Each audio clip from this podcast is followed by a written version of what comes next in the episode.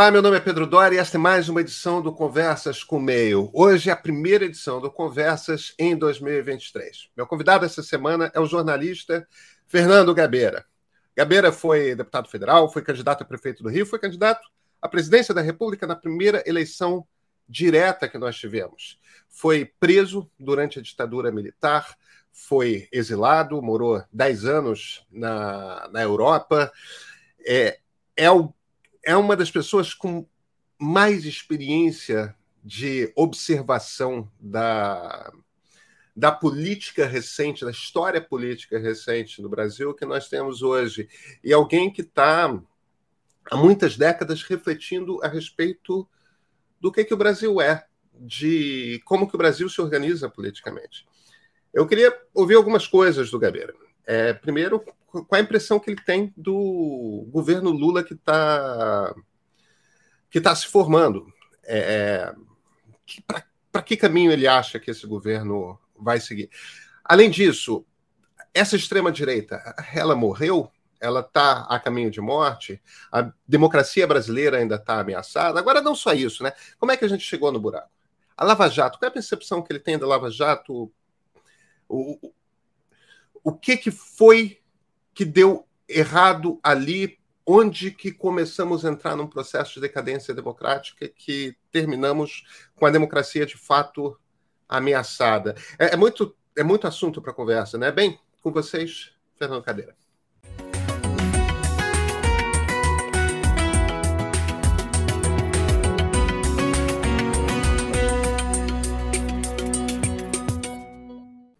Fernando Gabeira, muito obrigado por ter aceito o convite aqui para a nossa conversa. É um prazer. Gabeira, eu quero, eu quero sua ajuda, sua experiência como jornalista, como deputado federal e como alguém que conhece o PT profundamente, por dentro e de fora, para tentar decifrar um pouco o que, que é esse, esse governo. Eu, deixa eu começar um pouco com uma pergunta mais genérica. Você tem a impressão de que o Lula hoje é alguém muito diferente do que ele era quando presidente antes? Olha, eu não tenho contato com ele hoje. Tive antes dele ser presidente. Né?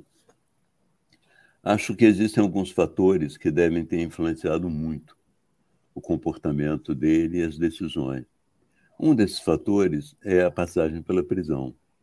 Você vê que quase tudo é, que ele faz hoje é marcado pela simbologia da prisão. A cachorra que sobe a rampa estava na prisão.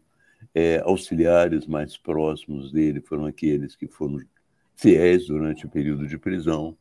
Então, eu acho que ele ficou muito, de uma certa maneira, ligado àquilo que era é, no entorno emocional da prisão. Né? Isso pode é, alterar algumas decisões, né? altera algumas opções. Não sei até que ponto vai alterar, mas altera algumas opções. É, eu acho também que está sendo muito difícil para mim avaliar é, qual, é, qual é o programa do governo, por, por é, além um pouco das falas, né? Primeiro, porque o que, que nós temos? Nós temos um diagnóstico feito pelo grupo de transição. Esse diagnóstico, o Lula falou no, durante o comício, o, o discurso dele na Câmara e no Senado, que ia mandar para cada um dos deputados, para sindicatos, mas eu acho até que deviam colocar na internet o link, é mais fácil, todo mundo podia chegar e ver. Mas um diagnóstico sobre a situação. Desse diagnóstico, eu suponho que vai se depreender um programa, que o diagnóstico vai te dar limitações. O que é possível fazer é, a curto prazo, o que é possível fazer a médio prazo e o que é preciso fazer a longo prazo. Eu ouvi assim algumas coisas do discurso dele e observei que ele enfatiza muito, primeiro, o combate à fome, segundo, é ajuda aos pobres através de um, uma frase que diz: Nós colocaremos os pobres no orçamento. E esse colocar os pobres no orçamento, primeiro, é essa transferência de renda, que vai representar a Bolsa Família, uns 600 reais, mais 150 reais para cada filho até seis anos. E também outros aspectos que ficaram claros, vai aumentar, vai melhorar a merenda escolar, vai melhorar a farmácia popular, vai melhorar o salário mínimo. Então, é a maneira como ele vê, é, é uma das maneiras como, através do orçamento, ele vê essa melhora. Mas achei no discurso, discurso de Brasília que ele enfatiza muito esse aspecto, digamos assim, assistencial. Né? E ele enfatizou pouco os caminhos da economia que podem resolver essa questão de uma forma diferente, que é a abertura de inúmeros postos de trabalho. Ele mencionou os postos de trabalho que ele abriu no governo anterior, mas não falou muito sobre os postos de trabalho que ele pretende abrir agora, entende?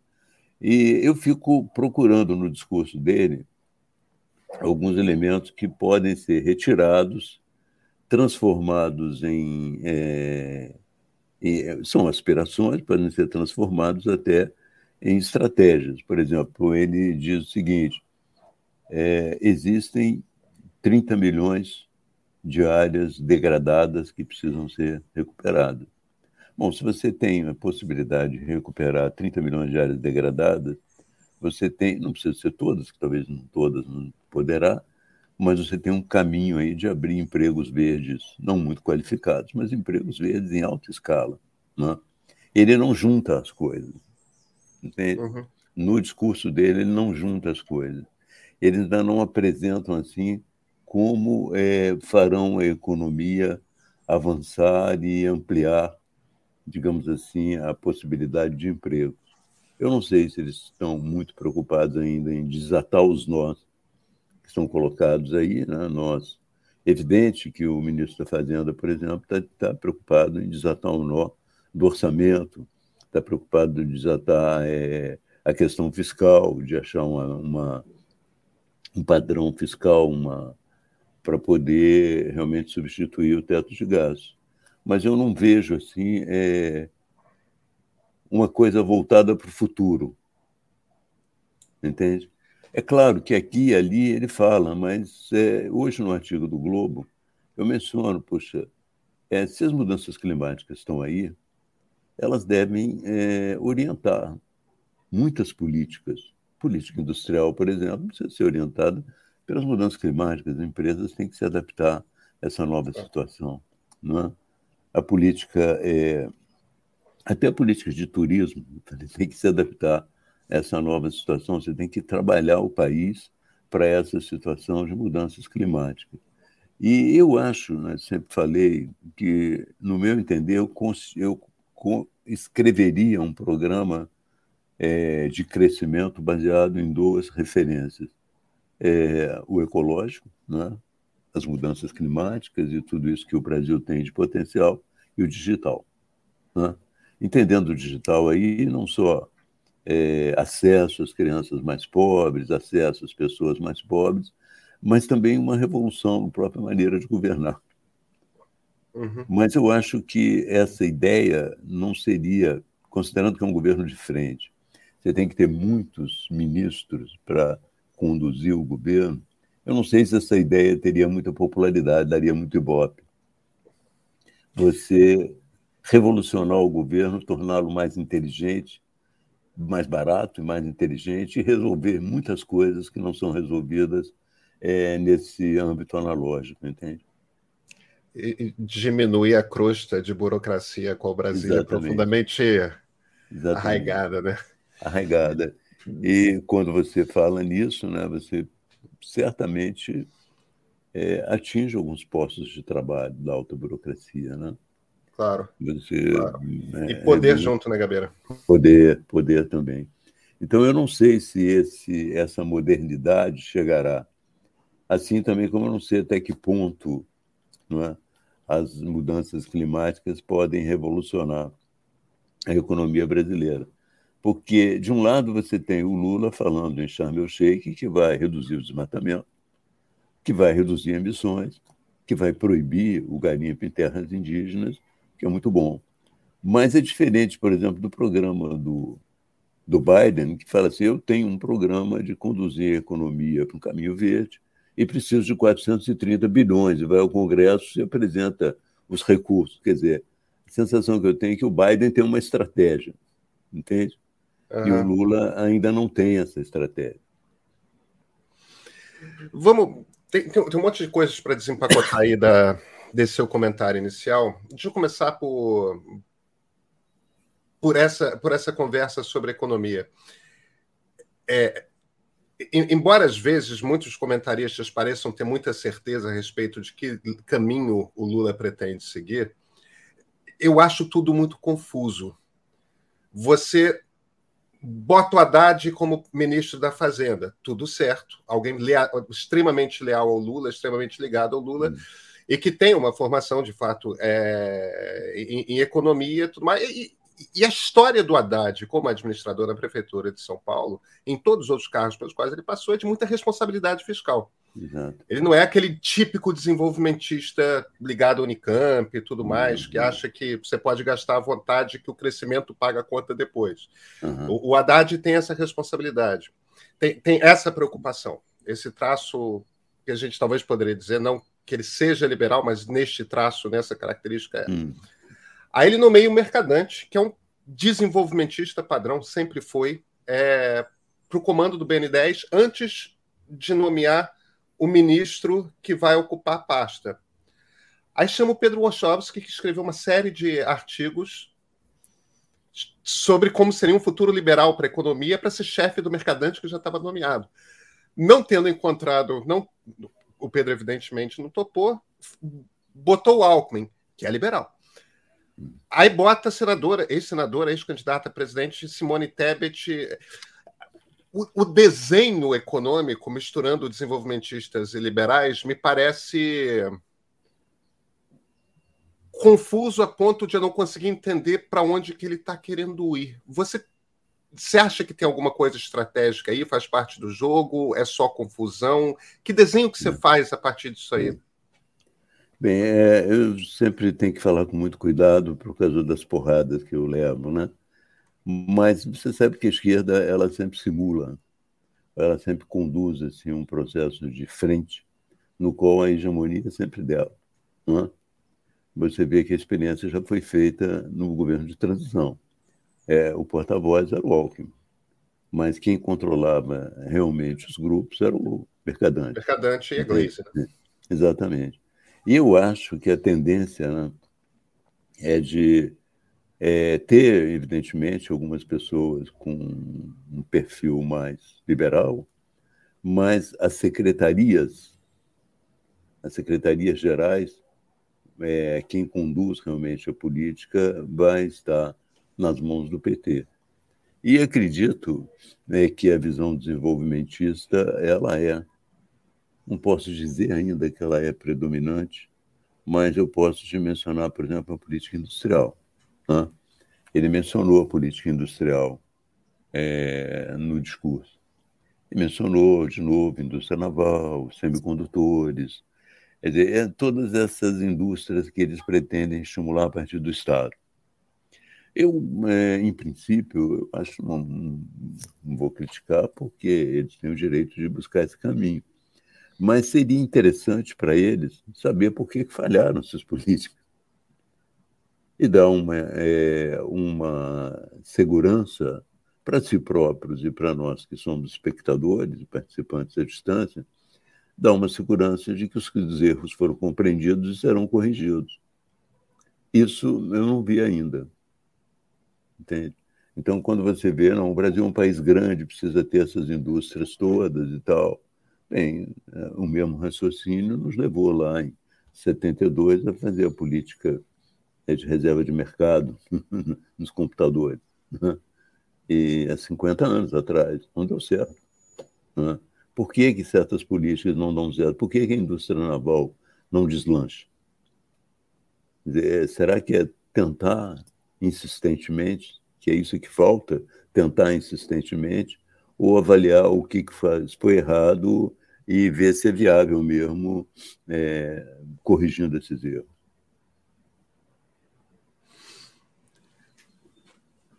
Política ambiental. Marina Silva volta a, ao Ministério do Meio Ambiente.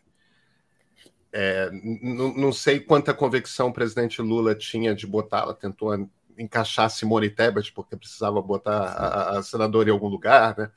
É. Quando a Marina parece ser de fato o nome mais adequado àquela pasta. Foi justamente num momento em que o partido, que o governo Lula estava deixando a política liberal sob o comando do Palocci indo para uma política desenvolvimentista no comando do Mantega, que a ministra Marina Silva foi demitida do hum. Ministério do Meio Ambiente porque desenvolvimentismo e ambientalismo bateram de frente e sobrou para hum. a floresta. Mas a Marina está numa situação diferente agora, né? É bem mais complexo politicamente demiti-la na atual circunstância, até porque a questão ambiental ficou diretamente vinculada à imagem internacional do Brasil. Não é, parece é, ela, você? Ela já era, mas mais do que vinculada à imagem internacional do Brasil, o que é algo importantíssimo, me parece que o PT compreende que a política ambiental ela é também uma fonte de recursos. Sejam recursos para é, aplicação em projetos sustentáveis, sejam, é, seja a liberação de recursos que estavam destinados à infraestrutura e, de uma certa maneira, de certa maneira foram bloqueados pela política destrutiva do Bolsonaro.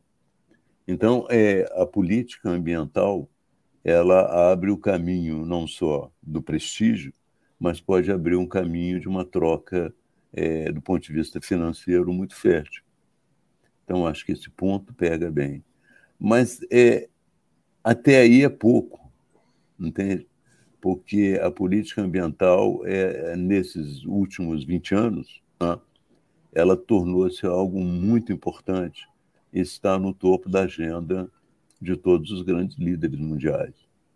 Então, ela teria que estar no topo da agenda. Eu me lembro, por exemplo, na Noruega, quando o ministro da Economia falava alguma coisa, levava o ministro do Meio Ambiente.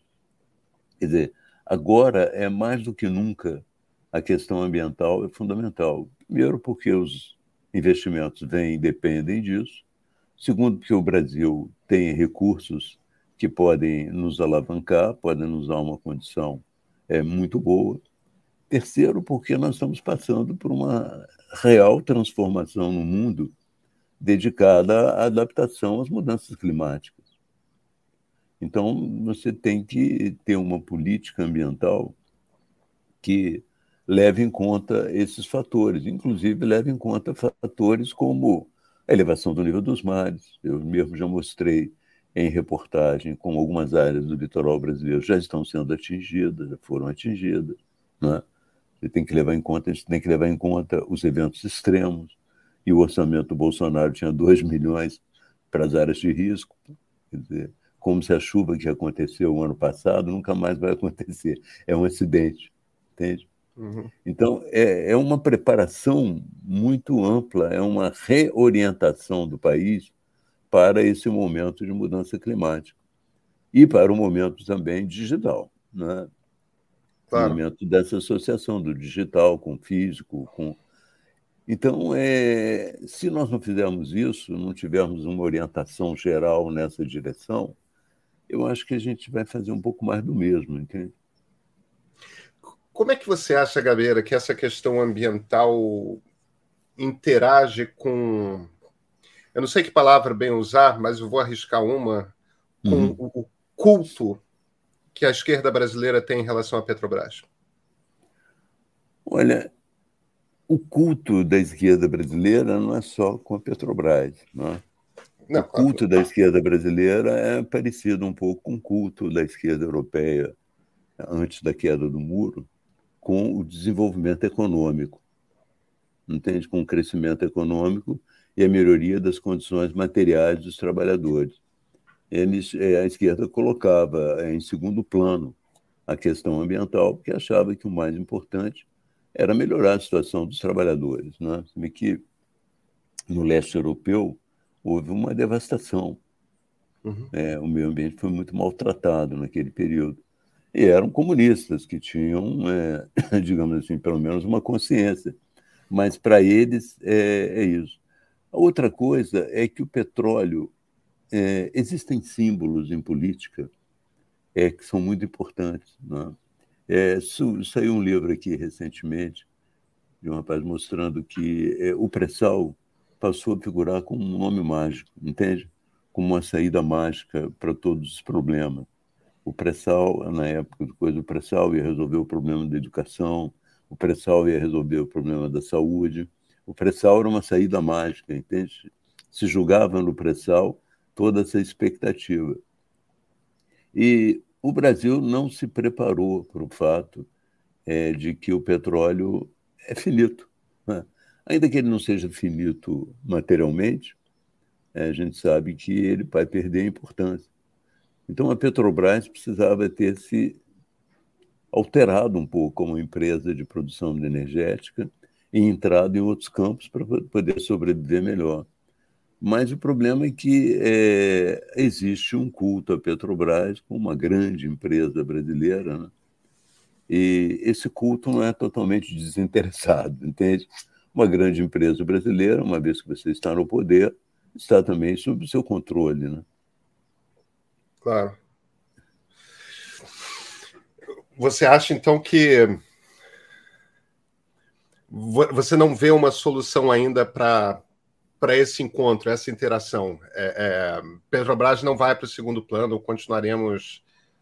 Ela talvez vá haver com o Jean Paul Prats, talvez Thomas Kim também, que é uma pessoa inteligente no campo da mina de energia, talvez exista uma visão de recolocar um pouco a empresa no caminho da produção de energia é, limpa. limpa, entende? Quer dizer, organizá-la para isso, entende? Talvez isso pode ser um caminho também. Tá certo. Mas é, a gente, eu não vi isso expresso como ideia de programa, entende? Talvez um outro tenha falado, mas eu não vi isso expressamente. É, o problema é que você não tem um programa escrito na mão.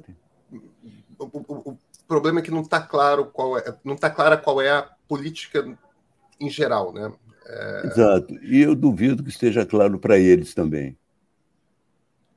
Que Tem uma dose de improviso de... aí.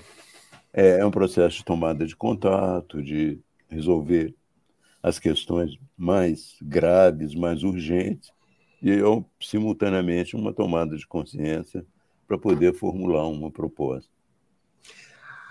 A gente está numa a gente está numa situação atípica para a democracia brasileira, que é, bem, a gente acaba de deixar o governo Jair Bolsonaro. Uhum. E, e, e, o bolsonarismo, evidentemente, o, o, esse nacionalismo de extrema-direita, ou seja lá como a gente quer chamar, esse troço, evidentemente, representou uma ameaça à, à continuidade da democracia no Brasil. É, uhum. Eu não achava que, na minha carreira jornalística, eu comecei na primeira metade dos anos 90, eu ia ter em algum momento que lidar com a ameaça à democracia. Nunca me passou pela cabeça. É, eu não sei se chegou a passar, se era algo presente para você. Não. Por que, que você acha que a gente caiu nesse buraco? Olha, eu também fiquei muito surpreendido. Não? É? Eu até hoje escrevi um artigo sobre essa extrema-direita, afirmando até que o gênio não volta para a garrafa, entende? Há pessoas que acham que ela pode ser cooptada pela direita clássica, eu não acredito. Né? E tentando fazer assim, uma avaliação do que, é, do que pode ser o futuro dela, baseando um pouco no que foi as, foram as transformações da extrema-direita na França, na Itália, entende? É, inclusive é, sobre a personalidade do Bolsonaro e o futuro dele. Mas nós temos caído nesse buraco, eu acho que é, nós nos culpamos muito, né? É, quando você é, vai para a rua e tal, os petistas dizem, vocês foram complacentes com, com o Bolsonaro. Você diz nós da imprensa? É, foram complacentes com o Bolsonaro. É, e muitos da imprensa dizem o PT é culpado por essa situação, o PT que trouxe o Bolsonaro. Eu queria é, afastar do debate essa questão da culpabilização e mostrar que realmente houve um processo de decadência na jovem democracia brasileira. Né? Esse processo de decadência, no meu entender, ele foi inicialmente marcado pelo tipo de campanha eleitoral que nós escolhemos. Campanhas muito caras e que precisavam ser financiadas. Essas campanhas muito caras acabaram associando empresários que trabalham com o governo e empresários que aspiram trabalhar com o governo com os políticos. E isso fez com que muitos partidos políticos até voltassem as costas para o povo, porque a vitória eleitoral era dada pela quantidade de dinheiro, a capacidade de superprodução que você teria nos programas de televisão, em todos os gastos que você faria. E também eu acho que essa associação com empresários acabou contaminando um pouco a própria noção da vida política. É, os, os, políticos começaram a emular a vida dos, dos milionários. Né? Um caso típico é o Sérgio Cabral, né? Uhum. que começou a querer viver como um milionário, ter o mesmo helicóptero do, é, de um grande milionário, de, de Ike Batista. Ike Batista, é, frequentar os melhores restaurantes do mundo e é, analisar a qualidade dos melhores restaurantes do mundo. Para isso, é, ele tinha se transformado. Né? Então, é, você, quando passa a ter uma vida de milionário, você tem necessidades. Né? Seus gastos são maiores, você tem que ter uma casa de campo, você tem que ter uma série de coisas, uma casa de mar, tem que ter muita coisa. Então, eu acho que isso contribuiu muito né, para que houvesse é, um processo de é, decadência que foi arrebentado pela Lava Jato. Né? A Lava Jato aparece com uma estrutura nova, né? que ela unifica Polícia Federal, Receita Federal e Ministério Público.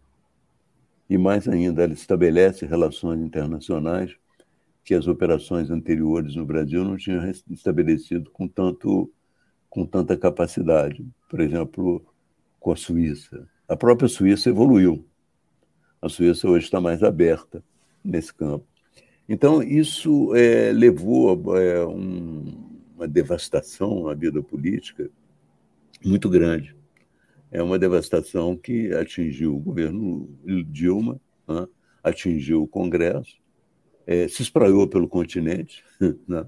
levou é. para o Peru, Panamá, Equador, todo mundo foi envolvido nessa, nessa grande onda. E parecia né, que a democracia brasileira tinha perdido a chance. E o Bolsonaro entra exatamente nesse meio como uma espécie de outsider, falso outsider, né? Mas ele entra como uma espécie de outsider para é, acabar com tudo isso, né? tudo, que, tudo isso que está aí. Então, ele nomeia o, tudo isso que está aí, os políticos, os partidos, a televisão, a imprensa, né? a academia. E é, eu acho que não haveria possibilidade dele explorar esse campo tanto se não houvesse também essa transformação digital. Se as pessoas não tivessem tido acesso tão grande à, à comunicação é, pelos computadores, telefones, e não pudessem fazer política dessa maneira. Quer dizer, ah, eu acho que a internet, com todos os seus defeitos, e ela tem muitas todas as dificuldades, ela democratizou imensamente a participação política. É? Você hoje, uma cozinheira tem o um grupo dela, ela recebe informações, ela recebe as suas fake news é, com regularidade, entende? Então, essas mudanças que havia, decadência, é, da democracia brasileira que não percebia o, o, abismo. Aliás, não percebia porque não quis perceber. Sempre falo que 2013 foi um grande aviso. Uhum. 2013 foi o grande aviso né, de que havia algo complicado. Começou com uma revolta em torno de 20 centavos, mas você viu que se espraiou e era também uma insatisfação com os serviços prestados pelo governo. E depois dessa insatisfação com os serviços prestados pelo governo, ela acabou convergindo para a corrupção. É como se dissesse, o governo não faz nada, apesar de eu estar pagando os impostos. Aí pode ser que na, na, na mente é, coletiva assim, não faz nada porque está corrompendo, está corrompido. Uhum. Entendeu? É, isso, é, essa conjugação de um tipo de decadência do processo político brasileiro com a explosão é, de novas ferramentas de comunicação permitiram que surgissem também novas formas de organização e que é, pessoas que têm uma posição conservadora é, pudessem é, encontrar um caminho, encontrar esse caminho. Não é que não existia no Brasil, os canais é que não estavam abertos para ela, entende? Agora os canais se abriram e isso coloca para a gente exatamente o, a questão fundamental. A democracia sobreviveu, mas a gente precisa tomar muito cuidado. Porque... É. De, perdão, pode continuar. Não, não, tudo bem. É, deixa, então, deixa, deixa, deixa, então, voltar um pouquinho aqui no seu raciocínio. Esses, eu acho que a gente vai passar os próximos 50 anos discutindo os últimos 10 anos. Uhum. Porque tanta coisa aconteceu entre 2013 é. e agora 2023 que. É difícil assimilar. É, é, é, difícil assimilar e é difícil processar mesmo, porque é aquela coisa de sistema complexo, né? São várias variáveis mudando, interagindo ao claro. mesmo tempo e você nunca consegue prever o que vai acontecer no ano seguinte. Agora, eu, vamos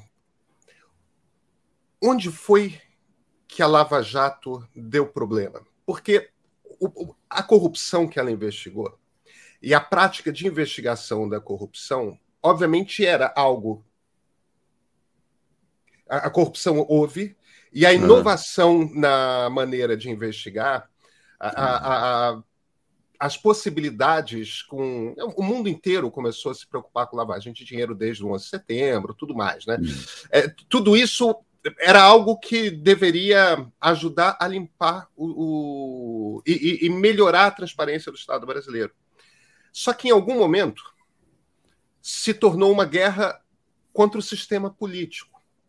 E no momento que se tornou uma guerra contra o sistema político brasileiro, nesse sentido, me parece que tem uma crítica que o PT faz, no qual os petistas têm razão, que é, tá, mas virou uma guerra contra a política. É, por mais viciada que seja em alguns momentos a relação entre executivo e parlamento, por exemplo, é a maneira como se faz. Se você tira isso do lugar, o que sobra, a partir do momento Nada. que você tira a política do lugar, é, é a não democracia. Autoritarismo, é. Autoritarismo. É claro, é, onde você acha que desandou esse processo do Lava Jato? Olha, eu acho que a Lava Jato não tinha a noção é, dos danos políticos que ela traria, entende? Talvez seja assim um. Alguém já comparou a Lava Jato com o movimento dos tenentes, que você uhum. já bravamente descreveu num livro, entende? Uhum. É, eu acho que eles tinham uma noção assim, eles representam uma certa vontade de mudar o país, uma vontade de limpar o país. Vontade que apareceu inúmeras vezes, né? nos tenentes apareceu, apareceu é, em Aragaça, Jacareacanga, as tentativas de acabar com a política, e agora muito mais com a Lava Jato. É, eu acho que é, existem alguns fatores que dificultaram o avanço dela. O primeiro deles foi o fator é, ela se inspirou nas mãos limpas italianas. E as mãos limpas italianas colocavam a necessidade de uma associação muito grande com a imprensa. Uhum e uma associação muito grande com a opinião pública, entende? E ela, é, na verdade, se preocupava muito em mostrar o que estava fazendo, em mostrar quem eram as pessoas que estavam envolvidas. E nessa preocupação de mostrar, de até de estigmatizar, alguns excessos foram cometidos. Né? Eu me lembro, por exemplo, de divulgação de vídeos ou de, de áudios que eram conversas particulares, que não eram para ser divulgadas mas havia aquela vontade de mostrar tudo, né? Então eu acho que esse aspecto também pesou. O outro aspecto que pesou também foi o fato de que é, a Lava Jato visava mais o PT. Ela atingiu a todos, mas ela visava mais o PT. E isso ficou mais ou menos evidente que ela visava mais o PT e visava especificamente o Lula. Né? Então mostra também um viés mais político que ela não deveria mostrar. Existe um outro fator que eu acho que a enfraqueceu muito, quando eles começaram a receber o dinheiro de volta do exterior. e fizeram uma proposta de transformar aquele dinheiro numa uhum. fundação contra a corrupção. Que eles controlariam. É, que eles controlariam. Quer dizer, isso aí não é razoável. O dinheiro que vem da corrupção tem que vir para o Tesouro e ser redirecionado democraticamente. Não é o coletor é, do dinheiro roubado que vai ficar com o dinheiro roubado. Não é? Isso ah. eu acho. E depois, finalmente, né, eu acho que teve um aspecto que teve um papel, foi a Vaza Jato. A Vaza Jato revelou uma relação muito íntima entre o Moro e os procuradores. Eu diria, eu também digo, essa relação íntima entre juiz e procuradores, às vezes existe em combate a quadrilhas organizadas. Digamos, facções organizadas, PCC, Comando Vermelho e tal, às vezes existe. Mas acontece que esse fator, é essa aproximação, se deu no campo da política. E o campo da política é onde os direitos humanos são assegurados, onde os direitos, é, o Estado de Direito garante às pessoas é, todas as regalias e todos os direitos e as possibilidades que ela tem. Como se não bastasse isso, existem grandes advogados nessa área para confirmar isso. Então, ela acabou é, chegando a um ponto de, de impasse que, para mim, o choque, o tiro mortal, foi a decisão do Moro de apoiar o Bolsonaro e entrar no governo Bolsonaro. Aí acabou completamente a visão de isenção. A Lava Jato passou a ser vista como é, uma espécie de complemento é, do bolsonarismo. Gabeira, e aí a gente tem que olhar para a Câmara dos Deputados, que, que você conhece muito bem. É, você viu. Eu, não sei se tem um marco claro para para a deterioração completa daquele grupo que a gente chama de Centrão, mas eu sempre tenho na cabeça que é a eleição do Severino Cavalcante, que é quando o Centrão descobre que ele tem mais poder do que ele percebia ter. Você fez naquele dia um, um, um discurso histórico, inclusive. É, a gente está com um centrão que, mesmo pós-orçamento secreto, tem uma quantidade de poder que jamais teve nas mãos do Arthur Lira, não é? Esse é um Congresso Nacional, principalmente pelo lado da Câmara dos Deputados, muito mais complexo de lidar do que um presidente jamais teve. No, no, essa é a sua impressão também? É, a impressão que eu tenho é de que é um, um congresso muito difícil de lidar. Ontem eu estava analisando isso, vendo alguns fatores que podem ajudar. O primeiro deles é a experiência. Não é o primeiro congresso que o Lula é, tem que lidar. É? O segundo fator. Que, é, é, o segundo fator que me parece importante é que o governo é, já distribuiu os cargos principais de primeiro escalão. Agora sobram os cargos de segundo escalão. Há uma pequena insatisfação, mas muito breve as pessoas que ficaram insatisfeitas por não terem um cargo no primeiro escalão vão olhar para o segundo escalão e dizer, até que é bonito, até que é interessante esse cargo. A vida é essa, né? Você não acha? Bom, já que não tem isso, vai isso mesmo, né? Então, eu acho que o governo tem um grande poder de sedução, né, de atrair essas pessoas, de, de, é, de uma certa maneira, neutralizá-las. É, o problema é, e também ele tem um homem agora, um, um é, ministro de Relações Institucionais, Padilha, que me parece muito, muito flexível, muito interessante, muito capaz de andar nessas, nessas áreas. Né? Então, o governo tem algum, algumas frentes possíveis. No momento, ele não tem é, condições, até agora, por exemplo, de aprovar uma medida, é, uma emenda constitucional, exceto essa que veio, que foi aprovada no Congresso anterior. Mas muito breve é possível que ele tenha, entende? Que ele tenha essa maioria. Agora, é, tem que ver, e isso é o, é a barcanha de sempre, tem que ver o que, que eles querem em troca, que é onde eles vão. Né? por exemplo, é, uma conversa que se fala muito em Brasília é a seguinte: quem vai ficar com a Codevasp, que tem um peso de um ministério? E a é um lugar onde passa muito dinheiro e tal. Então, essas áreas, é, esses lugares, serão lugares muito cobiçados e serão muito difíceis de controlar. E quando acontece alguma coisa num governo é, que não é legal, entende? O presidente fica muito desgastado, né? é o governo que fica desgastado.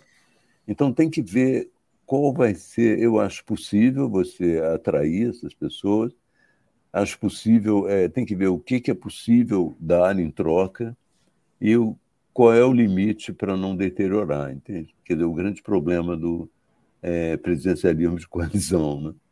Qual o limite? Mas essa, essa equação não, ficou muito mais complicada, né, Gabeira? Porque, porque afinal de contas, as pessoas esquecem, Jair Bolsonaro teve mais voto essa eleição do que ela, ele teve na eleição que ele foi eleito presidente da República. Uhum. A, a, a, o eleitorado dele aumentou, não diminuiu. E, Exato. E, e, pelos mistérios da comunicação digital, os eleitores do Bolsonaro não percebem no Bolsonaro o político corrupto que ele sempre foi, né? Uhum. Desde o tempo das rachadinhas. Quer dizer, a coisa da corrupção não cola para o eleitorado do Bolsonaro no Bolsonaro. E, no entanto, cola no Lula. E boa parte do hum. eleitorado no Lula não acha que o PT tenha sido inocente alguma vez tal é, durante o seu governo. Nessa situação de um país muito dividido, o, e perante a inevitabilidade de você ter de fazer acordos com o Centrão, e em se tratando do Centrão com Codevasp, é, é, é dinheiros, orçamentos, tudo mais, é. as chances de aparecerem algum tipo de escândalo de corrupção, não envolvendo o presidente da República, não, envolvendo claro. um, um ministro. Exatamente. É, é, as chances disso acontecer nos próximos dois, três anos não são pequenas. Não. E num país que ainda é meio barril de pólvora, né? Exato. O espírito de 2013 ainda está no ar. É. O espírito de 2016 ainda está no ar. É, é, exato. É, né? É, então, é, é muito difícil, realmente. É, a única coisa, eu tenho pensado alguns fatores que atenuam isso. Né? É, é verdade que o bolsonarismo elegeu muita gente. Entende? E elegeu com uma votação muito grande. Você tem um, um deputado de Minas que foi eleito com mais de um milhão de votos. Né? Você tem muita gente eleita é, muito bem. Mas é verdade também que a bancada bolsonarista é muito pobre em articulação e muito pobre em formulação, entende? Se houver um movimento inteligente de atrair o que nós chamamos de direita mais clássica e deixá-los é, na periferia fazendo estardalhaço e tal, mas sem perigo, eu acho que é possível avançar, entende? Porque é, no Senado, por exemplo, você tem o Sérgio Moro, que foi eleito contra o PT, que é um senador de oposição, mas o Sérgio Moro não tem capacidade de articulação. Não. E nem de formulação. Não, nem de, nem articulação de ideias, nem articulação política, né? Exato. O Mourão tem um pouco mais. O Mourão tem um pouco mais. Né? O Mourão vai tentar entrar na brecha deixada pelo Bolsonaro. A Damares é uma é mais folclórica, é mais uma deputada, uma senadora folclórica. Então, esses senadores eleitos pelo Bolsonaro, talvez eles não tenham a capacidade de imaginar e de viver uma oposição muito boa. Mas é claro que você tem também, quer dizer, o Mourão vai tentar usar o Senado para ocupar o espaço que o líder que foi para a Disneylândia deixou. Da mesma maneira, você terá é, governadores como Tarcísio, como Zema, tentando é, entrar nesse espaço. Né? E, mas é, eu acho que talvez seja possível o Lula conseguir uma maioria né, que o apoia e isolar essa, essa oposição bolsonarista, que vai ser muito estridente, né, que vai fazer muito barulho e tal, mas talvez não tenha condições, como o PT foi no passado. Uma oposição muito estridente, mas que não tinha condições de alterar o quadro, entende? Então, pode ser que isso aconteça, mas eu fico te devendo uma informação melhor, porque dia primeiro eu vou lá para ver quem são mesmo, como é que estão pensando, como é que estão se articulando e tal, para ter uma ideia mais é, viva de quem são os novos personagens. Você, é, é sua impressão de que, de alguma forma, a sociedade brasileira, ou mesmo nós da imprensa, tenha, tenhamos ficado mais maduros a respeito da compreensão de como é que a política funciona no Brasil por conta das próprias regras do jogo. Eu digo, eu não vejo, por exemplo, muita gente reclamando do número de ministérios. Me parece não, que é. houve uma compreensão de que ó, é, teve que aumentar o número acomodar. de ministérios, tem que distribuir poder. Tem que distribuir tinha poder. que acomodar, é, é, é verdade. É, eu acho que é, existem duas coisas. Primeiro é o seguinte: nós passamos um susto muito grande. A democracia esteve ameaçada e a sociedade resistiu. A gente conseguiu evitar. A sociedade, eu digo os políticos, eu digo a imprensa, eu digo todos que, de uma certa maneira, se colocaram no campo democrático, conseguiram evitar. Isso nos dá muita força, entende? Nos dá muita força porque mostra que não é fácil você romper com a democracia no Brasil. Né? Mas, por outro lado, chegou tão perto que nos dá muito medo também entende? Então, é, quando eu penso no PT do passado e no PT de agora, eu penso jamais vou poder tratar o PT de agora como ele era tratado no passado, porque agora qualquer é, qualquer processo de degradação que exista, de ataque, de violência, vai resultar é, na possibilidade da volta do extremo direito. Então agora é, você se coloca, em primeiro lugar, é, com alívio, em segundo lugar, com uma disposição de fazer uma oposição muito mais equilibrada, muito mais responsável, do que porque interessam as consequências. Eu acho que, nesse sentido, avançou. Agora, os 37 ministérios, tudo bem, eu só, eu só não aceito a história de que não vai gastar mais dinheiro. Eu falei, não, os 37 ministérios não vão gastar mais dinheiro. E os jornalistas falam isso. Falou, olha, vocês precisam provar no lápis que isso vai acontecer. Porque algum dinheiro vai gastar, você não acha? Eu prefiro o argumento do Lula. O Lula diz, vai gastar sim, mas vale o investimento que vai resultar em políticas positivas e tal. Mas alguns jornalistas estão muito empolgados. Né? Galera, e, e, e aquele. E aquele o, o, que, que você diria para. O centro foi esmagado nessa última eleição. É, num, corte em que a gente botaria de um lado social-democratas, no meio liberais e no outro extremo conservadores. É, esses liberais, no sentido liberal-democratas, desapareceu. É, é, Aquele, aquele típico eleitor que votava no Fernando Henrique, que votava no PSDB, mas que não votou em Bolsonaro, nunca cogitou votar em Bolsonaro, esse, tipo, esse perfil é, mais, mais centrista, às vezes um pouco para centro-direita, outras vezes um pouco mais para centro-esquerda, mas é, esse flanco político desapareceu por completo. Está um pouquinho representado ali com Alckmin, com Simone é. Tebet, talvez até com a Marina Silva no, é, no, mas... no Ministério, mas você não acha tem que tem espaço? Eleitoral. Não, não tem, não tem. Você acha que existe espaço para um retorno em algum momento breve ou fica muito lá para frente? O centro está esmagado Olha, entre esquerda e direita. Tenho a impressão que a gente vive um círculo de ferro. Né? Esse círculo é o seguinte: as pessoas que. Primeiro, é, vou te contar como eu vejo, né? os governos entram, radicalizam, tratam as suas bases, fazem e perdem o centro. Aí o adversário vem, recebe, ganha o centro e vence. Então você tem, é, num determinado momento, grande parte das pessoas se aglutinando em torno do Bolsonaro para derrotar o Lula. No outro momento, uma grande parte se aglutinando em torno do Lula para derrotar o Bolsonaro. Entende? Porque a política, é, nas características modernas, é, com o envolvimento de tanta gente, com tanta discussão, ela é, ficou bastante mais simplificada.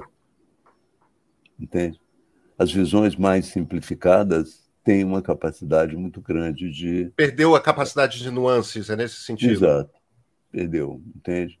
Eu acho que a internet contribui muito para isso. Você vê a internet, você tem nuances na internet, mas o que resolve mesmo é indignação de um lado, não acha? É, a internet claro. é. Hein? Claro.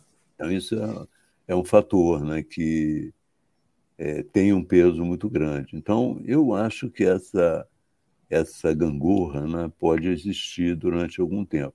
Agora, há um outro fator que eu costumo mencionar, né, que você tem dois líderes, tanto na direita como na esquerda, isso tem um peso no Brasil. Quem vai liderar? Tem, que são muito capazes de se comunicar com o seu público tanto Lula quanto Bolsonaro falam uma linguagem que é entendida, aprovada e até reproduzida pelos seus eleitores. Ao passo que os, é, os candidatos do centro não têm esse carisma. Você pode ter amanhã um radical do centro, um cara que tem uma personalidade muito grande e com uma política de centro. Pode ser. Porque no Brasil tem um peso muito grande quem é o candidato. Você, você, nós não. Se podia inventar um candidato do PT, mas dificilmente ele venceria o Bolsonaro. Tinha que ser o é. Lula. Você não acha? Claro. Tinha que ser o Lula. E agora o Bolsonaro vai argumentar adiante que dificilmente alguém vencerá o Lula, porque tem que ser ele. Embora eu acho que ele tenha se desgastado muito problema da extrema-direita no Brasil agora é de uma revisão. Revisão por quê? Porque o Bolsonaro tinha dois caminhos. Um caminho de reconhecer a derrota, é, felicitar o vencedor, passar a faixa e dizer que entraria na oposição. Outro caminho de tentar um golpe. Ele não fez nenhuma coisa nem outra, entendeu?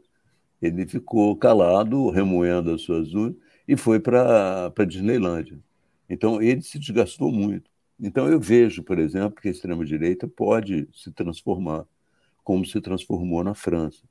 É, na França, eles perceberam a dificuldade de vencer as eleições, porque o Bolsonaro é presidente da República e perdeu as eleições.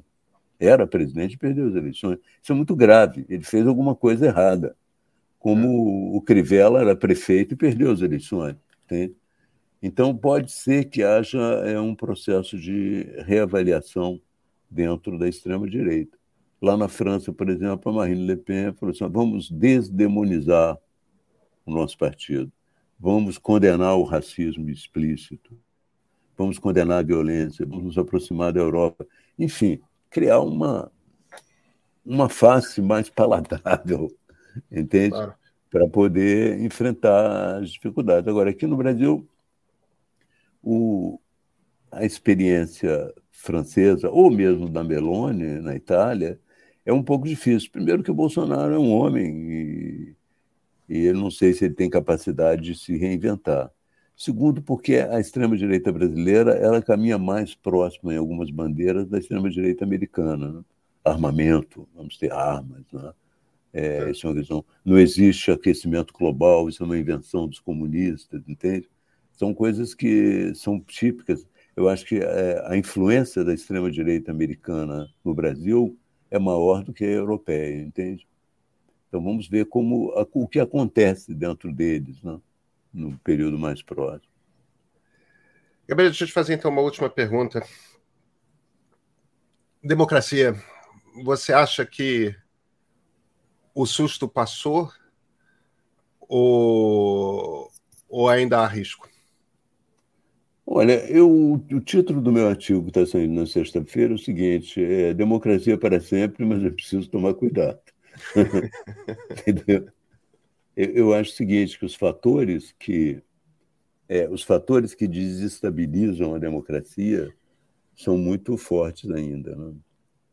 Você vê, por exemplo, eu mencionei no artigo de hoje, os caras não, é, não têm assim grande preocupação, os políticos não têm grande preocupação com a reação popular. Tanto que eles aumentaram o salário agora. é. aumentaram o salário deles e tal, o que eu acho que nesse momento é muita insensibilidade. Mas já tiveram mais, né?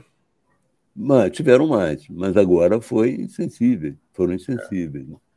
É, eu acho que é preciso tomar muito cuidado, né? porque, inclusive, porque nós não sabemos quais são, nós estamos entrando numa conjuntura economicamente difícil lá fora, né?